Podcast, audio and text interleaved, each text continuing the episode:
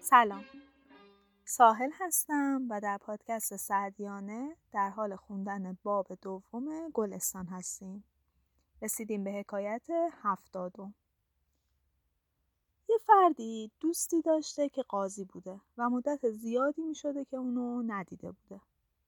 یکی دیگه از دوستاش بهش میگه خیلی وقت شده که فلانی رو ندیدیم. اون فرد میگه من اصلا نمی‌خوام اونو ببینم. دوستش میگه مگه چیکار کرده که نمی‌خوای ببینیش؟ اون فرد میگه کاری نکرده اما قضات رو وقتی میشه دید که معذول شده باشن از کار برکنار شده باشن.